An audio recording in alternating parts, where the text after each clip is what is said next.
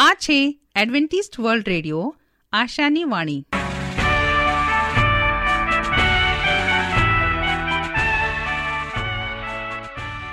અમારા આજના પ્રસારણમાં તમારો હાર્દિક સ્વાગત છે.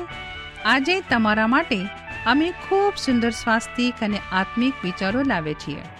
પણ તે પહેલા સાંભળો, દેવની સ્તુતિમાં આ સુંદર ગીત.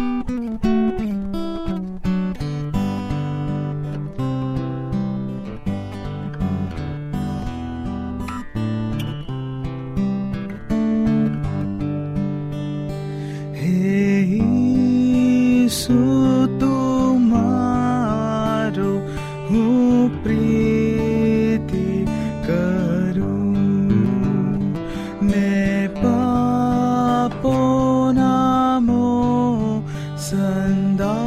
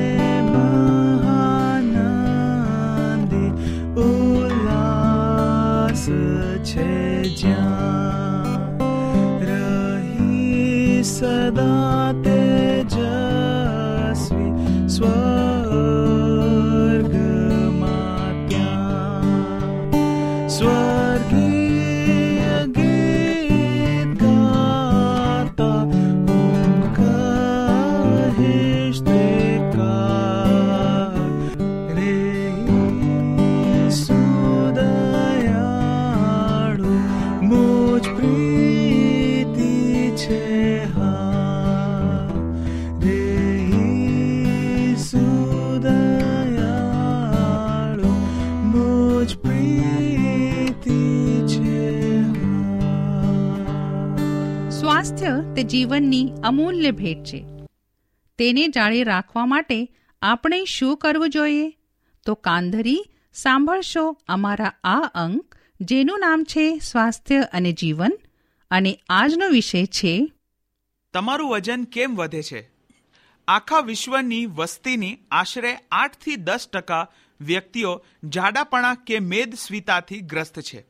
આ સમસ્યા સાથે જટિલ રોગોની લા બી વણઝાર ચાલી આવે છે. મેદો વૃદ્ધિનું કારણ છે, એડિપોસ ટિશ્યુમાં થતો ચરબીનો વધુ પડતો સંગ્રહ. આમ થવા પાછળના કારણોની ચર્ચા કરવી એટલા માટે ઉપયોગી થઈ રહે છે કે સૌ પ્રથમ તો વ્યક્તિને પોતે મેદસ્વી કેમ છે એ માટેની સાચી માહિતી મળે અને બીજું એ કે એ માટેના યોગ્ય ઉપચારથી દિશા તરફ આગળ વધી શકાય. વજન વધવાના જવાબદાર કારણોની જાણકારી વગર શરૂ કરી દેવામાં આવતા ડાયટ પ્લાન કે વ્યાયામ નુકસાન કરી ગંભીર પરિણામો લાવી શકે છે. આજે વજન વધવાના કારણોની સમજ મેળવી અને ઘટાડવા માટેના ઉપચાર દ્વારા ખોલીએ. ઔદ્યોગિકરણ પછી સમાજ જીવનમાં આવેલા પરિવર્તનોને કારણે માણસના સાધન સગવડ વધ્યા છે, જેને કારણે પરિશ્રમનો અભાવ રહેતા જીવન બેઠાડું બન્યું છે. ટેલિવિઝન જેવા મનોરંજનના સાધનો હોય છે કે માહિતીપ્રદ કમ્પ્યુટર. આ બધાના અંતે શારીરિક પરિશ્રમ ઘટ્યો છે, જેથી રોજબરોજની શારીરિક ઉર્જાના વપરાશમાં ઘટાડો થયો છે. આમ ચરબીનો વધુ સંચય થતાં માણસ મેદસ્વી બન્યો છે. સાથોસાથ આહારમાં જંક ફૂડ કે ફાસ્ટ ફૂડ જેવી ઉપજો આહાર શૈલીનો એક હિસ્સો બની ગઈ છે. જેથી આજના યુગનો માણસ તેલ, ઘી, માખણ, નમક અને ગળપણના અતિરેકવાળા ચટપટા ખાદ્યો લેવાની ટેવ વશાત શરીરમાં વધુને વધુ ચરબીનો સંગ્રહ કરી રહ્યો છે. માતા પિતા તરફથી વારસામાં મળતી મેદસ્વીતા એ એક મહત્વનું કારણ છે. ક્યારેક મેદસ્વી વ્યક્તિના સંતાનો જન્મથી જ વધારે વજન ધરાવતા હોય છે. આવી વ્યક્તિઓના એડિપોસ ટિશ્યુમાં વધુ પડતી ચરબીનો સંગ્રહ થવો સ્વાભાવિક હોય છે. વારસામાં મળતી આવી મેદસ્વીતાના સંકેતો તેમના જીન્સ કોડમાં રહેલા હોય છે. એમના શરીરનું વલણ જ એવું હોય છે કે ગમે તે સંજોગોમાં તે મેદ ધારણ કરે છે. યુકેમાં થયેલા સંશોધન અનુસાર સાહીઠથી સિત્તેર ટકા મેદસ્વી લોકોના સંતાનોમાં જન્મથી જ ચરબીનું વધુ પડતું પ્રમાણ નોંધાયું છે. વજન વધવા પાછળ માનસિક કારણો પણ મહત્વનો ભાગ ભજવતા હોય છે. મનોગત સમસ્યાના ભાગરૂપે પ્રેમમાં નિષ્ફળતા લગ્ન જીવનનો અસંતોષ, વ્યવસાયિક તણાવ તથા ભાગદોડ ભર્યા જીવનની વ્યગ્રતા અને આ બધાના અંતે આવતી હતાશા. આ બધાને ઉર્મી જગત સાથે સીધો સંબંધ છે. મનની આવી વિક્ષિપ્ત અવસ્થામાં ઉર્મી જગત ઉત્તેજિત થવાની ભૂખનું પ્રમાણ વધે છે અને જાણે અજાણે વ્યક્તિની ખાવાની વૃત્તિ પ્રબળ બને છે. આમ આહારના અતિરેકથી વ્યક્તિનું વજન વધી જાય છે.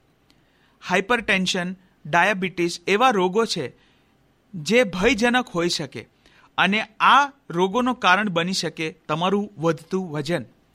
જો તમે તમારા વધતા વજનને અટકાવશો નહીં, તો કાલે ઉઠીને તમારા વધતા વજનના લીધે કોઈ પણ બીમારી તમારા ઉપર ત્રાટકી શકે છે. તમારું ભોજન સેવન તમારી જીવનશૈલી અને તકનીકી સાધનોનો ઉપયોગ આ બધું જ તમારા વજનને અસર કરે છે. તો મિત્રો, આજે જ તમારા વજનને ઘટાડવા માટે એક નિશ્ચય કરો. નવું વર્ષ આવી રહ્યું છે અને એ માટે તમે તમારા જીવનને કેવી રીતે સુધારશો એના ઉપર તમે ધ્યાન આપી શકો છો. અને તમારું વજન તે તમારે સૌથી મોટી અને પહેલી બાબત હોવી જોઈએ. અને જેથી તમે એક સફળ અને સ્વસ્થ જીવન જીવી શકો છો. નમસ્કાર. તમારો મનમાં પ્રભુ માટે પ્રેમ જાગે આશા સાથે પ્રસ્તુત કરીએ છીએ. દેવની સ્તુતિમાં આ સાંભળતા રહો. Adventist world radio.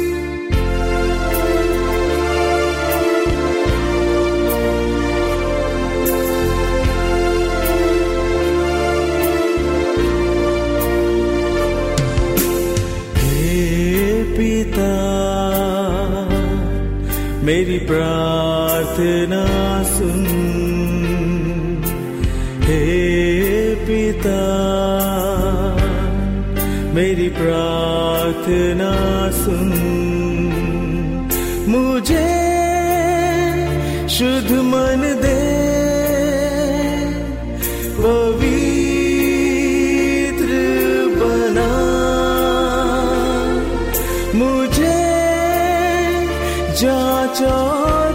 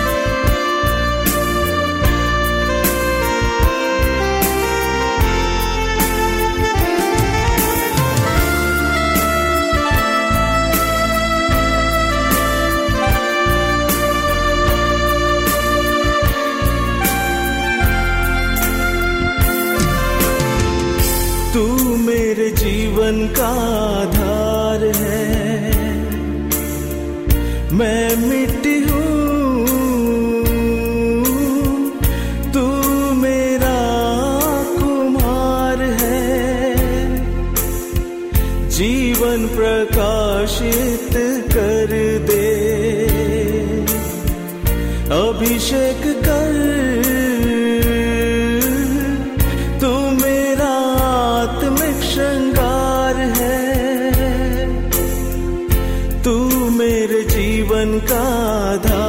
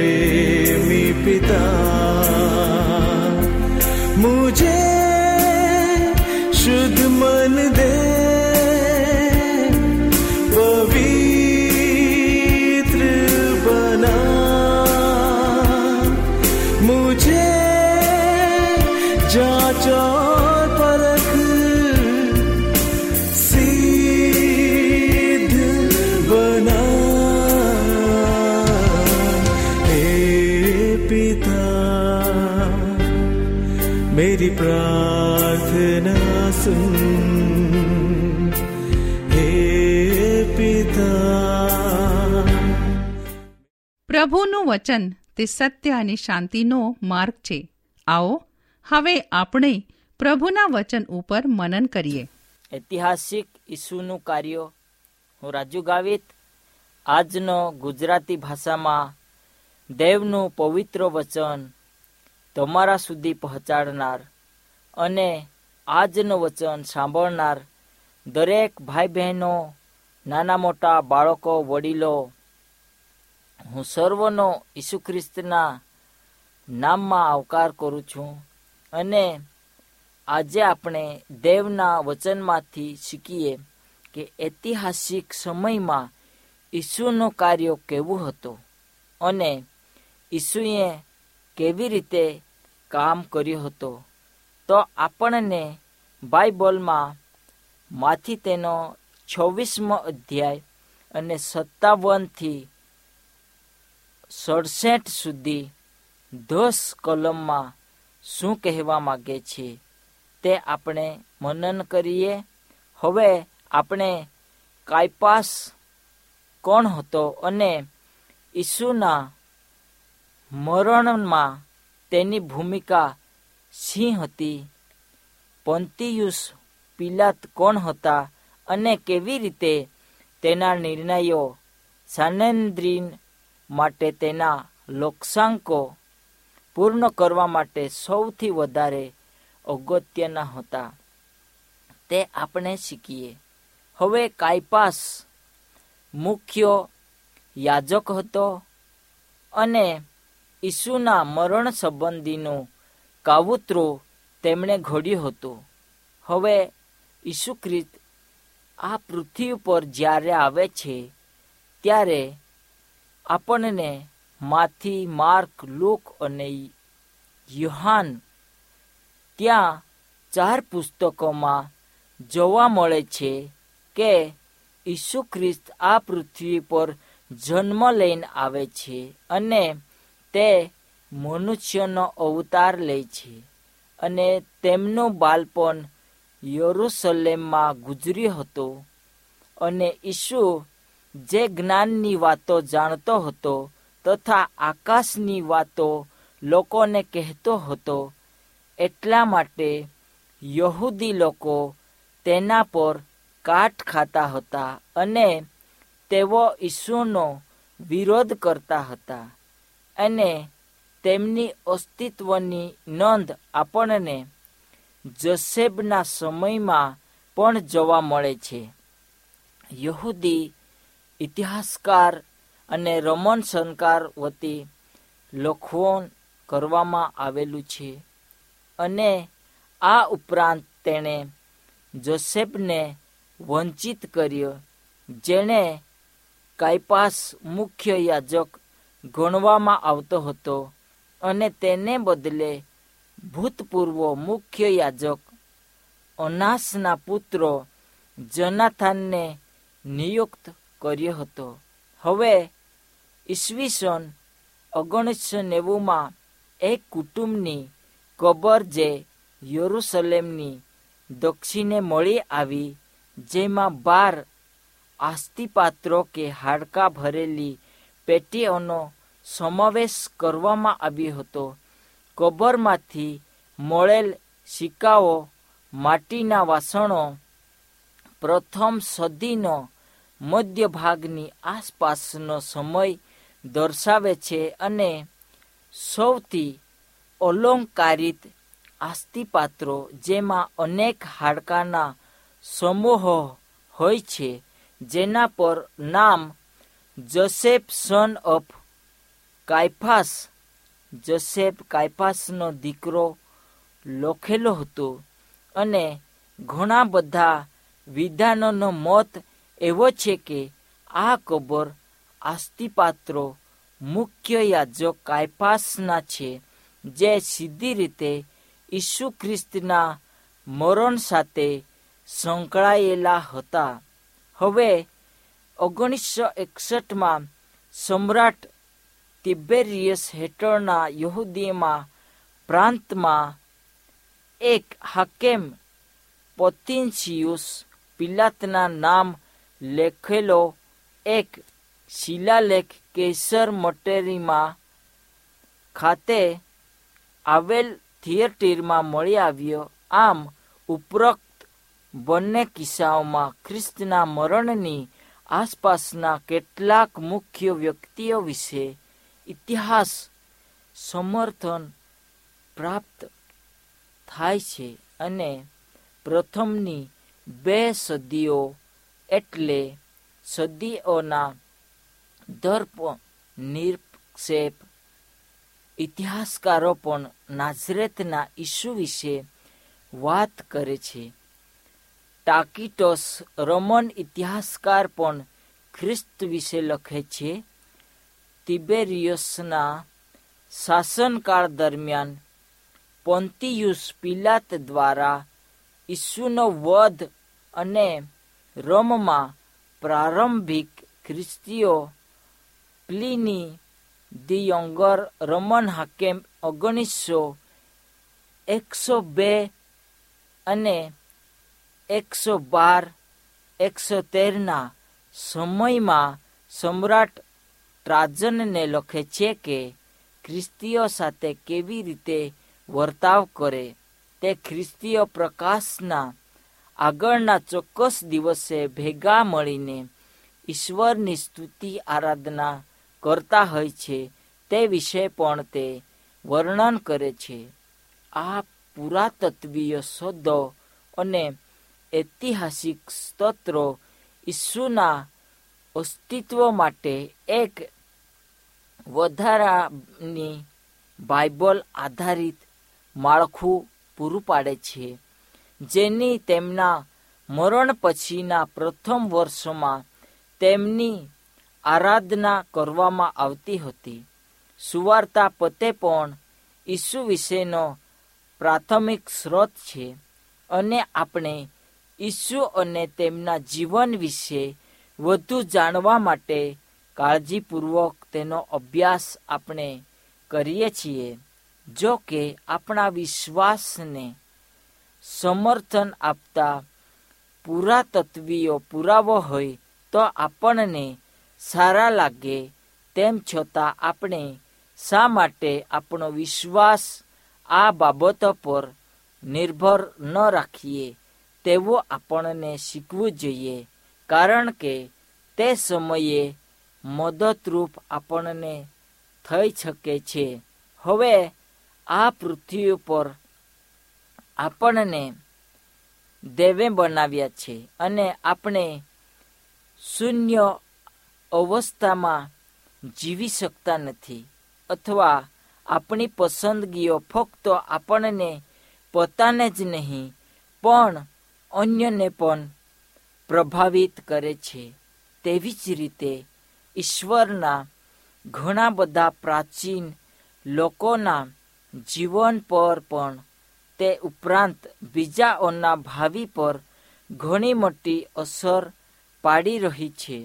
હિબ્રુ અગિયારમાં તે એક પ્રખ્યાત એટલે વિશ્વાસનું પ્રકરણ છે, જ્યાં આપણે જૂના કરારના ઘણા બધા સુરવીરાના પ્રભાવનો સારાંશ જઈ શકીએ છીએ અને આપણે આ જૂના કરારના વિશ્વાસના યોદ્ધાઓ પાસેથી અને તેમના જીવનનો અભ્યાસ દ્વારા આપણે કંઈક તો શીખી શકીએ છીએ. તે છે હનક. હવે હનક દેવની સાથે ચાલે છે. તે પ્રથમ સ્થાન કદાચ દેવને આપતો હોય. સવારે તેમનું જીવન દેવને સમર્પિત કરતો હોય અને આખા દિવસ દરમિયાન થયેલા પાપો તે દેવની આગળ રજૂ કરીને, પ્રાર્થના કરીને, આંખો ભરીને પોતાનું જીવન ખાલી કરતો હોય અને હૃદયમાં જીવન એક સમર્પિત થઈ શકે છે, તે કેવી રીતે થઈ શકે છે, તે તે કદાચ પોતાનું જીવન રજૂ કરતો હશે. અને નુહ વિશે બાઇબલ કહે છે, દેવનો સંદેશો તે લોકોને આપે છે કે આવનાર સમયમાં એટલા વર્ષ પછી આ પૃથ્વી પર પાણી આવનાર છે અને પાણી થકી પૃથ્વી નાશ પામશે એટલા માટે આપણે બધા તૈયાર થઈએ. અને ઇબ્રાહિમ તેના વિશે બાઇબલ સાક્ષી આપે છે કે દેવ સાથે વિશ્વાસુ હતો અને દેવ જે કહેતો તે તે કરતો હતો. હવે વિશ્વાસ એ કોઈક અથવા કોઈ માન્યતા નથી, તો તે માન્યતાના પ્રતિકાર રૂપે કાર્ય કરવાનું હોય છે. તે વિશ્વાસ જે કાર્ય કરે છે, જેમાં ન્યાયપણું જઈ શકાય છે અને તેના કહ્યા પ્રમાણે અને આપણી કરણીઓ દેવને ગમે અને શોભે એવી કરણીઓ દ્વારા આપણે ઇતિહાસમાં જે લખેલું છે તેના આધાર પર ચાલીએ, તો આવનાર દરેક સમયમાં આપણે જીત મેળવી શકીએ છીએ. હવે દરેક કરણીઓ ઈશ્વરના વચન પરની નિર્ભરતા પર આધારિત છે. કારણ કે ક્યારેય વરસાદ પડ્યો ન હતો, અનુભવ અને તર્ક સૂચવે છે કે જળ પ્રલયનો કોઈ અર્થ નથી, પરંતુ નુહે ઈશ્વરની આજ્ઞાઓ પાડી અને આમ માનવજાતનો બચાવ થયો.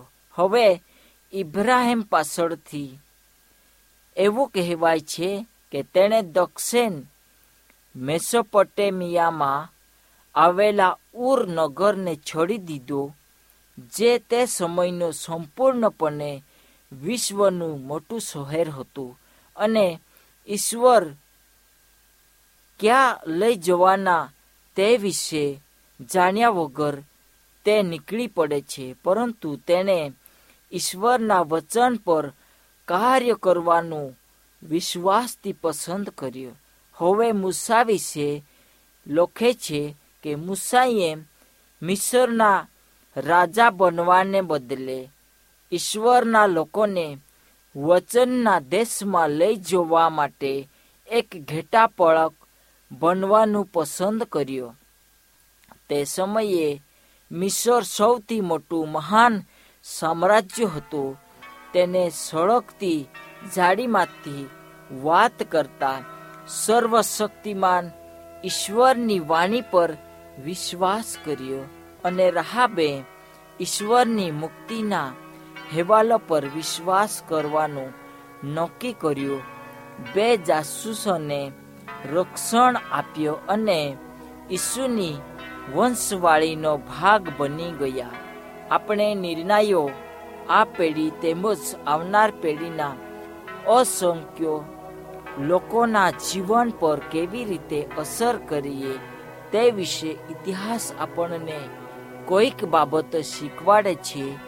તે એટલે હનક વિશે, નુહ વિશે, ઇબ્રાહિમ વિશે અને દેવ મૂસા વિશે આપણને સારા એવા મુદ્દાઓ શીખવે છે. આપણે આ પ્રમાણે ચાલવા માટે પ્રયત્નો કરીએ, પ્રાર્થના કરીએ.